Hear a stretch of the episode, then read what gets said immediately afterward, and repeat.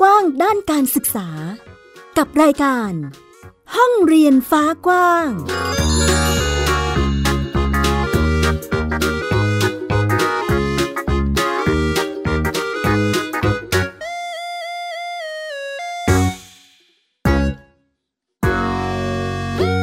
สวัสดีค่ะ ต้อนรับคุณผู้ฟังทุกท่านเข้าสู่รายการห้องเรียนฟ้ากว้างค่ะ อยู่กับ หญิงสกาวรัฐวงมั่นกิจการนะคะ วันนี้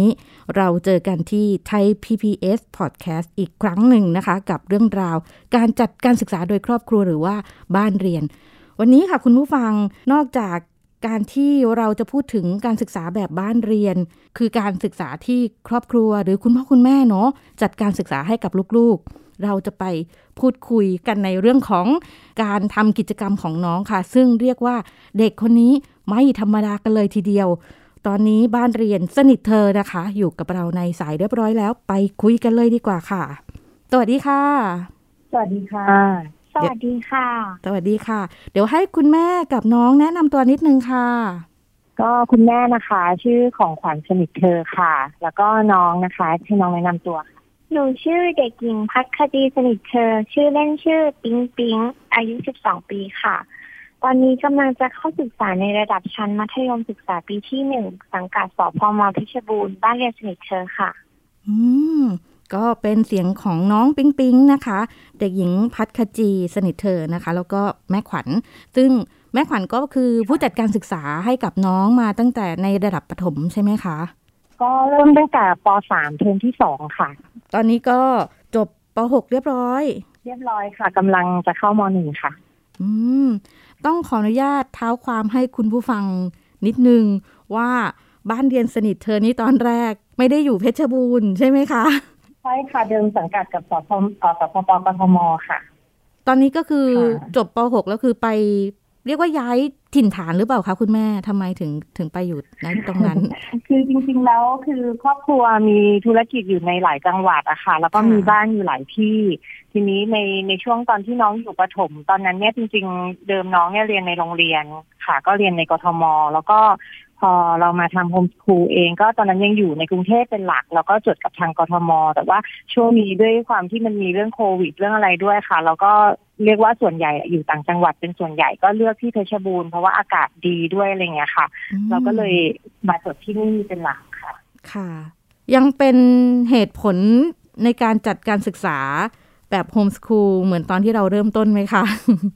จริงๆสนใจเรื่องของโฮมสคูลมาตั้งแต่ก่อนมีลูกแล้วอะค่ะอ๋อแล้วก็หาข้อมูลมาเรื่อยๆค่ะแต่ว่าด้วยความที่เรารู้สึกว่าเรายังไม่พร้อมทางด้านการงาน ด้านความมั่นใจในการสอนเองอะไรต่างๆอะค่ะจนกระทั่งลูกเรียนป .3 อะค่ะ เราก็เริ่มรู้สึกว่า ต้องตื่นตีสี่ตีห้าไปโรงเรียน คือลูกเราก็เหนื่อย แล้วก็ฝ่ารถติดในกรุงเทพค่ะพอเย็นเลิกเรียนสี่โมงถึงบ้านหกโมงเย็นกว่าลูกทำการบ้านเสร็จสามสี่ทุ่มอะค่ะ คือเด็กไม่มีเวลาสำหรับชีวิตด้านอื่น ๆ เลยอะค่ะอืมแล้วก็อีกอย่างหนึงก็คือในเรื่องของการเจ็บป่วย เพราะว่าเด็กๆไปรวมกันเยอะๆมันก็มีเรื่องโรคระบาดโรคระบบทางเดินหายใจอะไรต่างๆ มาตลอดเวลาก็ ป่วยเดือนหนึ่งสองสามครั้ง แล้วก็บางทีนำเชื้อมาติดน้องๆ เคยแบบป่วยเข้าโรงพยาบาลแท็กทีมกันพร้อมกันเลยอะไรอย่างเงี้ยค่ะอืมสามคน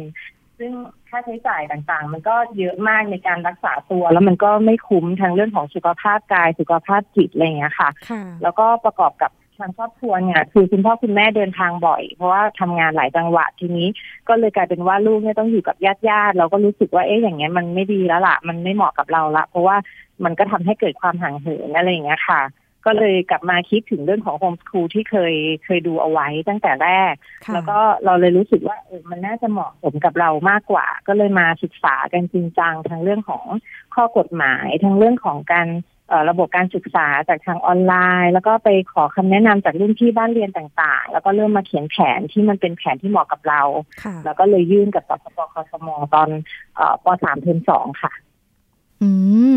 แบบนี้ค่ะต้องขออนุญาตถามนิดนึงว่า ใครเป็นคนนำเสนอความการเรียนรู้แบบโฮมสคูลเข้าไปที่บ้านคะคุณแม่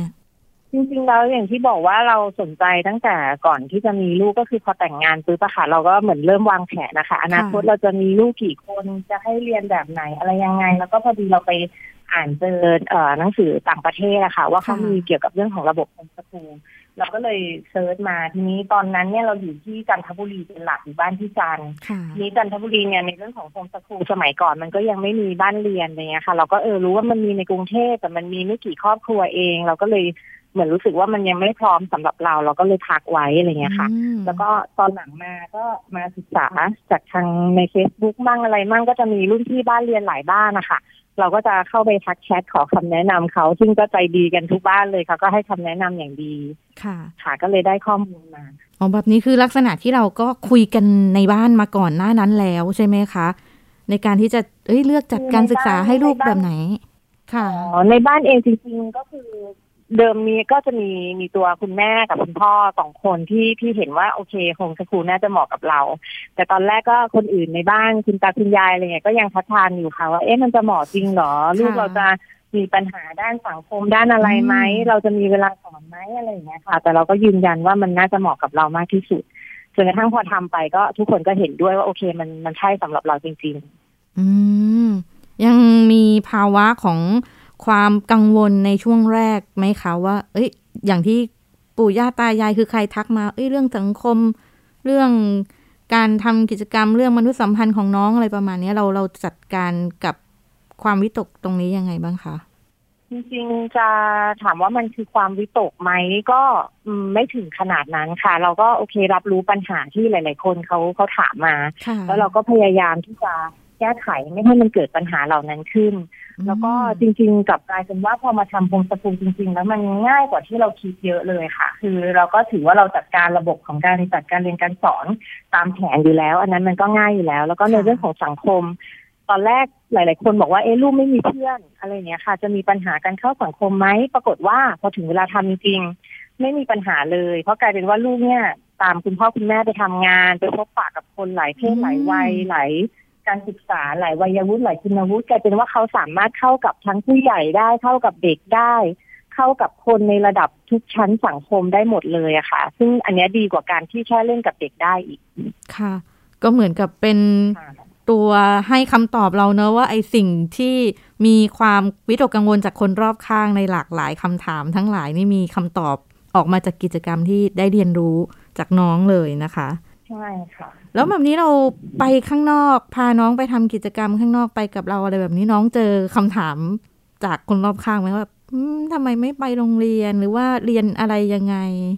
ก็ก็มีบ้างนะคะ แต่ว่าจริง ๆ อืม เรียกว่ามันไม่เป็นปัญหาสำหรับเราอะค่ะ เพราะว่าจริงๆเราก็รู้ว่าโอเคในสิ่งที่เราเรียนอยู่เนี่ย มันมันเหมาะกับเราที่สุดแล้ว แล้วก็ทุกอย่างไม่ว่าในเรื่องของการเรียนในเรื่องของพัฒนาการในเรื่องของสังคมคือทุกอย่าง เราก็เหมือนกับเด็กปกติที่ไปโรงเรียนนะคะค่ะหลาย ๆ อย่างมันกลับดีดีขึ้นกว่าเดิมที่เราเคยเป็นด้วยซ้ำไปอะค่ะอืมก็เลยรู้สึกว่ามันไม่ได้เป็นปัญหาสำหรับเราแล้วค่ะ ก็ตอบโจทย์กับสิ่งที่เราเลือกเนาะแล้วหลังจากที่ใช่ค่ะเออเราตัดสินใจทำโฮมส o ูลคือน้องก็ต้องออกจากในระบบโรงเรียนใช่ไหมคะอันนี้เราต้องปรับเปลี่ยนชีวิตเราเยอะไหมคะคุณแม่ อืมจริง ๆ เราให้มันเป็นการเรียนรู้ตามธรรมชาติอะค่ะ ก็เลยไม่ได้รู้สึกว่ามีการปรับเปลี่ยนอะไรมากมาย ตอนสมัยที่เพิ่งเริ่มออกมาใหม่ ๆ เนี่ย เราปล่อยน้องเขาอิสระระยะหนึ่งคือจริง ๆ แล้วการเรียนแบบโฮมสกูลเนี่ยเราค่อนข้างจะค่อนข้างจะอิสระ เราไม่ค่อยมีกรอบในการตีว่า จะต้องแบบนั้นแบบนี้ชั่วโมงนี้ต้องเรียนวิชานั้นวิชานี้อะไรเงี้ยเราจะไม่ได้ถึงกับตีกรอบขนาดนั้นค่ะแต่ว่าเราจะปล่อยให้เขาศึกษาตามความสนใจ อย่างวันนี้อยากเรียนอันนี้อะลองอ่านลองศึกษาเรามาเรียนรู้กันอะไรอย่างเงี้ยค่ะ กลายเป็นว่าเด็กเนี่ยรู้สึกว่าสนุกกว่าเดิม ผ่อนคลายกว่าเดิม สบายกว่าเดิม สบายใจกว่าเดิม เพราะฉะนั้นทุกอย่างมันเกิดจากการอยากเรียนรู้ด้วยตัวเองอะค่ะ มันก็จะดีกว่าการที่เราจับเขาไปนั่ง แล้วก็อะสอนอันนี้ยัดอันนี้ให้อะไรอย่างเงี้ยค่ะ มันก็ทำให้การเรียนรู้เนี่ยมันเร็วขึ้นกว่าเดิมด้วย ค่ะ อืม ได้ฟังคำบอกเล่าจากคุณแม่แล้วอยาก ฟังเสียงน้องปิ๊งปิ๊งมากเลย ว่าในกิจกรรมการเรียนรู้ของปิ๊งปิ๊งในแต่ละวันหนูทำอะไรยังไงบ้างเนาะก็ตอนเช้าหลังจากตื่นนอนนะคะ หนูก็ลงไปดูแลฟาร์มกระต่าย ซึ่งเป็นกิจกรรมธุรกิจทดลองของปีการศึกษานี้ค่ะอืมหลังจากนั้นหนูก็ขึ้นมาช่วยคุณแม่ทำอาหารเช้า จัดโต๊ะอาหารทำงานบ้านจากนั้นก็เตรียมตัวเรียนวิชาต่างๆ ซึ่งก็จะมี ตามความสนใจเลยค่ะ เช่นวิทยาศาสตร์ ประวัติศาสตร์ บางวันก็จะมีดนตรีอะไรอย่างนี้ค่ะ ส่วนตอนเย็นเราก็จะมีกิจกรรมครอบครัว เราก็จะเล่นดนตรี แล้วก็พูดคุยแลกเปลี่ยนความคิดกันค่ะ อืม หนูมีความสุขกับการเรียนแบบโฮมสคูลใช่ไหมคะลูก ใช่ค่ะ เพราะว่าเรียนแล้วมันรู้สึกสนุกดีค่ะ ได้เรียนรู้ในสิ่งที่เราสนใจ อืม จากที่แม่หญิงคุยกับเอ่อ แม่ขวัญนะคะ ได้คุยกันว่าปิงปิงชอบมีกิจกรรมที่หลากหลายทีเดียวนะคะ แล้วก็รวมถึงการอ่านหนังสือเขียนหนังสือด้วย ใช่ไหมคะ ใช่ค่ะอืมวันนี้มีใช่ค่ะมีบทกวีบทความอะไรมาฝากคุณผู้ฟังกับแม่หญิงด้วยใช่ไหมลูก วันนี้มีเป็นบทกวีของนักเขียนกวีชาวฝรั่งเศสโคเบร์เดโนเป็นบทกวีเกี่ยวกับแม่นกฮูกแล้วก็ลูกนกฮูกค่ะอ๋อซึ่ ต้องงนกฮูกในภาษาฝรั่งเศสเราเรียกว่าอีบูนะคะ ต้องเท้าความให้ค่ะปิงปิงนิดนึง ของปิงปิงนี่คือหนู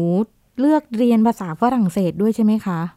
ใช่ค่ะโอ้ทำไมเราสนใจภาษาฝรั่งเศสคะลูก รู้สึกว่าเป็นภาษาที่ไพเราะค่ะ เหมือนเสียงดนตรีอ๋อถ้างั้นเดี๋ยวแม่หญิงขอฟังบทความที่ปิงปิงนำมาฝากกันนะคะ ได้ค่ะ Des hiboux, ce sont les mères des hiboux. Des piquets, chercher les goûts de nos enfants. Le petit, on le donnant chez les genoux. L'on s'y blanc ou long de bijoux. De doux comme gajou. Ils sont doux comme des joujoux. Mais au hibou, boy de genoux. Votre histoire se passe où? Chez les Zoulous, les Sandalous ou dans la cabane bambou. À Moscou ou à Tombouctou, en Anjou ou dans les Bordeaux. Au Bécou ou chez les Manchous. Ouh, ouh, pas du tout. C'était chez les fous. สรุปความให้แม่หญิงนิดนึงได้ไหมลูกว่าเป็นเรื่องราวของอะไรยังไง ได้ค่ะ เป็นเรื่องราวเกี่ยวกับแม่แล้วก็ลูกนกฮูกตัวน้อยๆที่มีดวงตาเหมือนอัญมณีค่ะ แล้วก็มีเป็นรอยปากที่แข็งเหมือนก้อนกรวด แล้วก็มีขนนุ่มๆเหมือนตุ๊กตาของเล่นค่ะ อืมทำไมเราถึงเลือกเรื่องนี้มาคะลูก เพราะว่าเป็นบทกวีที่มีชื่อเสียงแล้วก็เป็นเหมือนนิทานเรื่องเล่าสำหรับเด็กที่สนุกสนุกดีค่ะ ค่ะ จากที่ฟังปิงปิงเล่ามาเมื่อครู่นี้นะคะ สิ่งหนึ่งที่แม่หญิงได้เลยคือทำนองของภาษาฝรั่งเศสที่หนูอ่านให้ฟัง มันเหมือนบทเพลงที่หนูพูดถึงจริง ๆ ด้วย ก็ยังเป็นเป็นเสน่ห์ของภาษานี้ที่หนูหลงรักใช่ไหมคะ แล้วก็เลือกที่จะเรียนรู้ ใช่ค่ะ แล้วก็นอกจากภาษาฝรั่งเศสที่ปิงปิงสามารถที่จะเรียนรู้แล้วก็สามารถใช้งานได้ด้วยนะคะ หนูยังมีเรียกว่าเรียนรู้เนาะในภาษาอังกฤษด้วยเช่นกันใช่ไหมคะ ใช่ค่ะอืมวันนี้ก็เป็นบทความที่มาฝากด้วยเป็นบทความที่ทำเองหรือเปล่าคะลูกเรียบเรียงเอง ใช่ค่ะ อันนี้เป็นบทความที่เขียนเองในปีการศึกษาที่แล้วค่ะ ปีอ๋อปค่ะ .6 เดี๋ยวจะขออนุญาตอ่านให้ฟังนะคะได้ค่ะ I have been researching on the internet found that currently the region of Southeast Asia, 10 countries including Brunei, Cambodia, Indonesia, Laos, Malaysia, Philippines, Singapore, Thailand, Vietnam, and Myanmar. Efforts towards the establishment of an Asian economic community by the merger is to create a good relationship between the countries members and dialogue partners including trade, economic, social, and tourism. But they did not know the information and communication between them is good enough. It sometimes leads to dispute. ดิฉันได้ศึกษาค้นคว้าในอินเทอร์เน็ต พบว่าปัจจุบันประเทศเอเชียตะวันออกเฉียงใต้รวม 10 ประเทศได้แก่บรูไน กัมพูชา อินโดนีเซีย ลาว มาเลเซีย ฟิลิปปินส์ สิงคโปร์ ไทย เวียดนาม และพม่า ต่างพยายามมุ่งสู่การจัดตั้งประชาคมเศรษฐกิจอาเซียน โดยการรวมตัวเป็นหนึ่งเพื่อสร้างความสัมพันธ์อันดีระหว่างประเทศ สมาชิก และประเทศคู่เจรจาทางด้านการค้า เศรษฐกิจ สังคมและการท่องเที่ยว แต่ที่ผ่านมาพวกเขายังไม่รู้ข้อมูลข่าวสารและการสื่อสารระหว่างกันที่ดีพอ จึงทำให้บางครั้งนำไปสู่ปัญหาความขัดแย้งค่ะ อันนี้เรามีแรงบันดาลใจจากอะไรคะลูกถึงเขียนบทความอันนี้ขึ้นมา การที่ปัจจุบันเนี่ย ก็มีการค้าระหว่างประเทศทางน้ำทางบกมากมายค่ะค่ะก็เลยนำมาเขียนเป็นบทความเกี่ยวกับการค้าอะไรประมาณนี้ค่ะการท่องเที่ยว ค่ะ ซึ่งก็เป็นบทความที่น่าฟังทีเดียวนะคะ รวมถึงสำเนียงของหนู อันนี้แม่หญิงขอสอบถามนิดนึง ปิ๊งปิ๊งฝึกภาษาอังกฤษยังไงคะลูก อันนี้หนูเรียนทางออนไลน์ค่ะ กับอาจารย์เจ้าของภาษาเลยค่ะ อ๋อ เราก็เลยได้สำเนียงที่ค่อนข้างจะโอเคเลยทีเดียวนะคะ แล้วก็ใช่ค่ะอืม เรามีความสุขกับการเรียนเรื่องภาษาเนาะ ระหว่างฝรั่งเศสกับภาษาอังกฤษหนูชอบ ภาษาอะไรมากกว่ากันคะหนูว่าหนูชอบทั้งคู่เท่ากันเลยค่ะ ก็เอาไปปรับใช้สำหรับในแต่ละสถานการณ์เนาะแบบนี้ภาษาไทยหนูหนูได้ไหมคะ ได้ค่ะ ได้ด้วยอันนี้มันมีกรเกี่ยวกับโควิดมาด้วยค่ะ นี่เข้ากับช่วงสถานการณ์ตอนนี้เลยนะคะ เป็นบทกลอนของปิงปิงที่แต่งขึ้นมาเองเลยใช่ไหมคะลูก ใช่ค่ะ อืมเดี๋ยวลองไปฟังกันค่ะว่ากลอนที่ ปิงปิงแต่งเป็นกลอนภาษาไทยเนี่ยเป็นเรื่องราวแบบไหนยังไงนะคะ ไวรัสร้ายมหันตภัยโควิด -19 ชวนให้เราไหวหวั่นขวัญผวา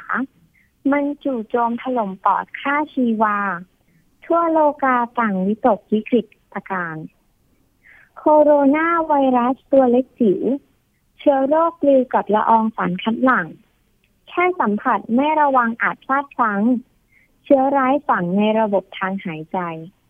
โควิดร้ายพรากชีวิตคนที่รัก ได้เวลาปักธงสู้อย่าสงสัย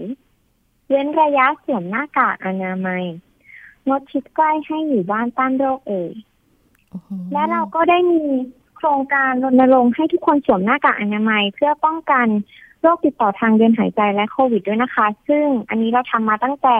ก่อนโควิด -19 ประมาณ 2 ปี และปัจจุบันก็ยังคงทำอยู่ค่ะ เป็นโครงการของของหนูเองหรือว่าเป็นของที่บ้านหรือยังไงคะเป็นโครงการของหนูเองค่ะ ซึ่งรณรงค์ผ่านทางออนไลน์ ให้ทุกคนอืมมาใส่หน้ากากเข้าหากันเพื่อป้องกันโรคค่ะอ๋อก็แสดงว่าเราก็มีข้อมูลพื้นฐานเบื้องต้นเลยสำหรับการดูแลตัวเอง ป้องกันตัวเองก่อนที่โควิดจะมาอีกเนาะอันนี้เราค่ะสนใจเองหรือว่าเป็นโครงการที่ใครเสนอมาหรือเปล่าคะลูก อันนี้สนใจเองอยู่แล้วค่ะ เพราะว่า จากที่คุณแม่ได้เล่าว่าตอนไปโรงเรียนเนี่ยก็จะมีเรื่องโรคติดต่อก็เลยอืมคิดว่าทุกคนน่าจะใส่หน้ากากเพื่อป้องกันโรคติดต่อกันค่ะ แล้วหลังจากที่เราได้ลองทำโครงการนี้เนาะถามแนวคิดของปิงปิงนิดหนึ่งว่าเรามีมุมมองมีแนวคิดยังไงกับสภาวะที่อยู่ๆโรคระบาดมันก็มาแล้วมันก็มาหนักด้วยสำหรับช่วงนี้ หนูคิดว่าทุกคนควรจะช่วยกัน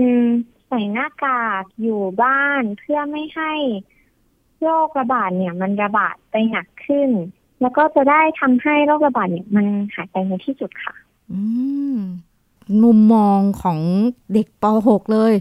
น่ารักมากทีเดียวนะคะ เดี๋ยวถามคุณแม่นิดนึง แม่ขวัญวางแผนการเรียนรู้ยังไงให้น้องคะสำหรับกิจกรรมที่ดูแล้วค่อนข้างหลากหลาย แล้วก็เยอะมากทีเดียวค่ะ จริงๆเราก็คือวางตามความสนใจของน้องเลยค่ะ เราจะสามารถที่จะปรับ ปลี่ยนแล้วก็ยืดหยุ่นในหลักสูตรของเราได้เสมอค่ะ ซึ่งอันเนี้ยเป็นอันหนึงที่เราคุยกับทางเขตอะค่ะอย่างตอนนี้เรากำลังจะจดกับทางสพมเพชรบูรณ์ค่ะเราก็คุยกับเขาเลยว่าในมหนึ่งถึงมสามเนี่ยเอ่อกิจกรรมการเรียนรู้ของเราจะค่อนข้างยืดหยุ่นนะ อย่างเช่นตอนเนี้ยน้องสนใจในเรื่องของเออการแพทย์น้องอยากจะเป็นหมอเนี่ยค่ะ เราก็โอเคให้ความรู้เกี่ยวกับเรื่องของการแพทย์เนี่ยมากเป็นพิเศษ ตอนนี้น้องก็เข้าไปศึกษาแพทย์แผนไทยแบบแผนกอ ซึ่งก็มีทั้งเภสัชกรรมไทย เวชกรรมไทยพดุงคันนวดไทยอันนี้คือน้องเรียนครบเลย ตอนนี้เนี่ยก็ถือว่าเป็นความสนใจหลักของน้องในช่วงนี้ค่ะในเรื่องของเกี่ยวกับการแพทย์ เพราะฉะนั้นเอ่อเราก็จะเน้นหนักไปที่ในเรื่องของการแพทย์เป็นหลัก แต่ว่าถ้าเกิดว่าน้องมีความสนใจในด้านอื่นเพิ่มขึ้นมาหลักสูตรเราก็จะยืดหยุ่น ตามความสนใจของน้องในแต่ละช่วงค่ะ อันนี้เราถือว่าจริงๆแล้วเด็กแต่ละคนเนี่ยเขามีความชอบมีความถนัดในเฉพาะทางส่วนตัวของเขาเป็นอัตลักษณ์ของตัวเขาเอง เพราะฉะนั้นในการศึกษาค่ะ ถ้าเกิดว่าเขาค้นพบตัวเองได้เร็วเท่าไหร่เนี่ยมันก็ยิ่งดี เพราะฉะนั้นเขาสนใจในเรื่องอะไร เราก็จะส่งเสริมในด้านนั้น แต่ถ้าเมื่อไหร่ที่เขารู้สึกว่าไม่ใช่ เราก็พร้อมที่จะปรับเปลี่ยนให้ลูกได้มีโอกาสในการค้นพบตัวเอง เพราะว่าอายุยังน้อยยังมีโอกาสที่จะลองผิดลองถูกได้อีกเยอะค่ะ ค่ะ ในส่วนของการที่น้องอยากเป็นหมอเป็นแพทย์อะไรแบบนี้มีเฉพาะทางไหมคะ หรือว่าเป็นหมอทั่วๆไป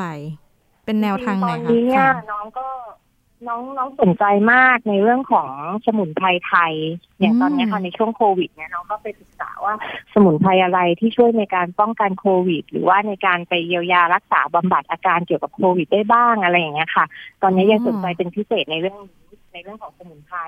แล้วก็แต่ว่าจริง ๆ ในอนาคตน้องก็ก็ยังแพลนว่าจะเป็นหมอแผนปัจจุบัน เราก็ส่งเสริมในเรื่องของการศึกษาด้านวิทยาศาสตร์ ชีวเคมีอะไรพวกนี้เหมือนกับปกติตามในโรงเรียน แต่ว่าในรายละเอียดเนี่ยมันอาจจะมีการเปลี่ยนแปลงให้มันเหมาะสมกับหลักสูตรของเราด้วยค่ะ อืมก็ยัง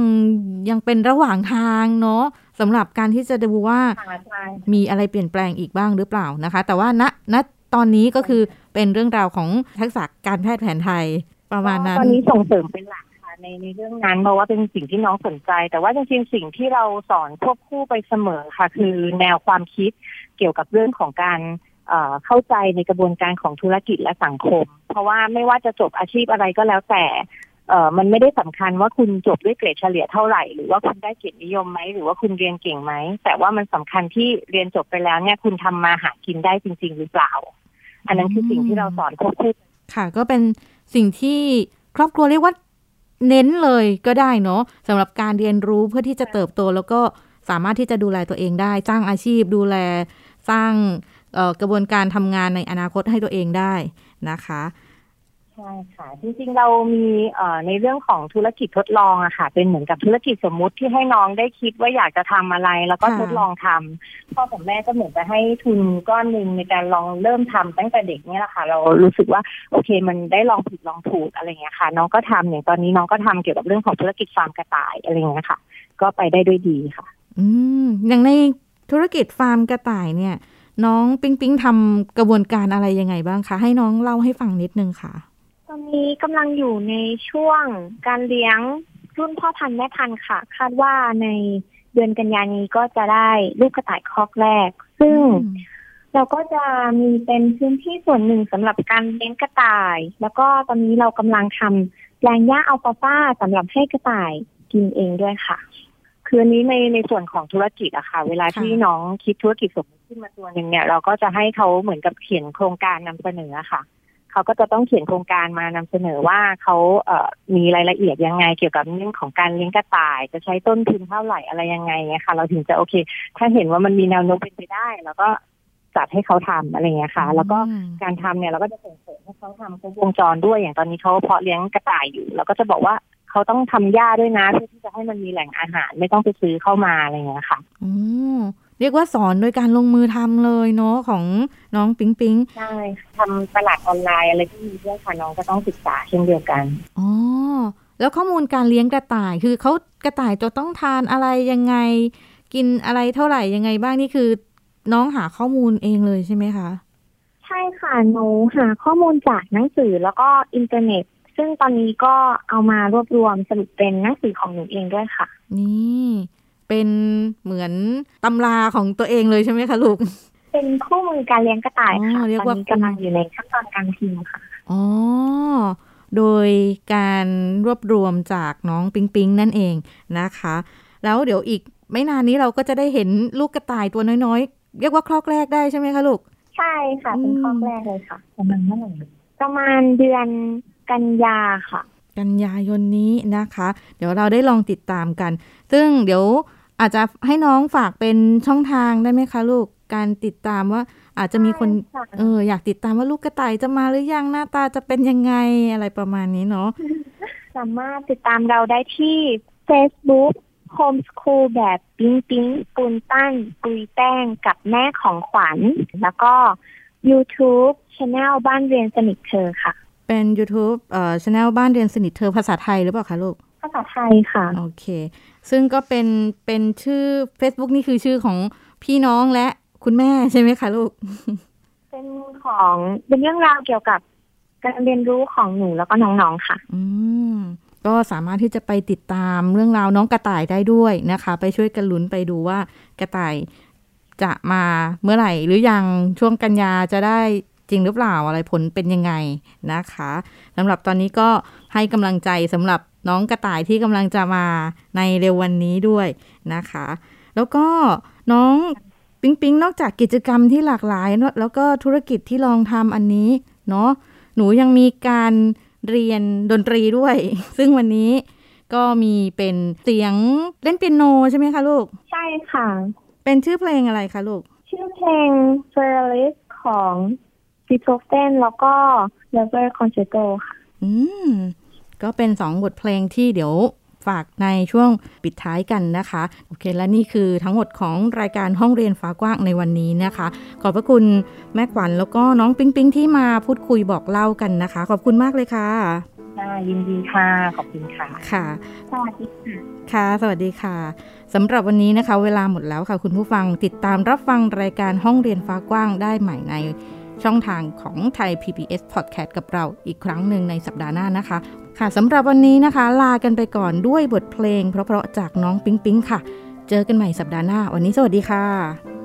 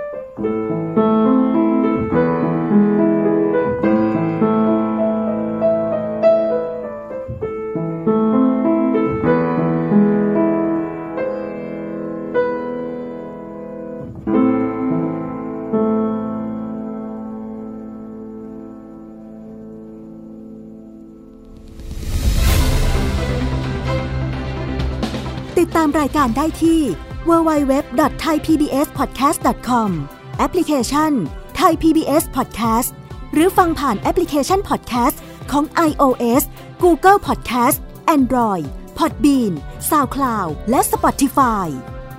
ติดตามความเคลื่อนไหวของรายการและแสดงความคิดเห็น โดยกดถูกใจที่ facebook.com/thaipbspodcast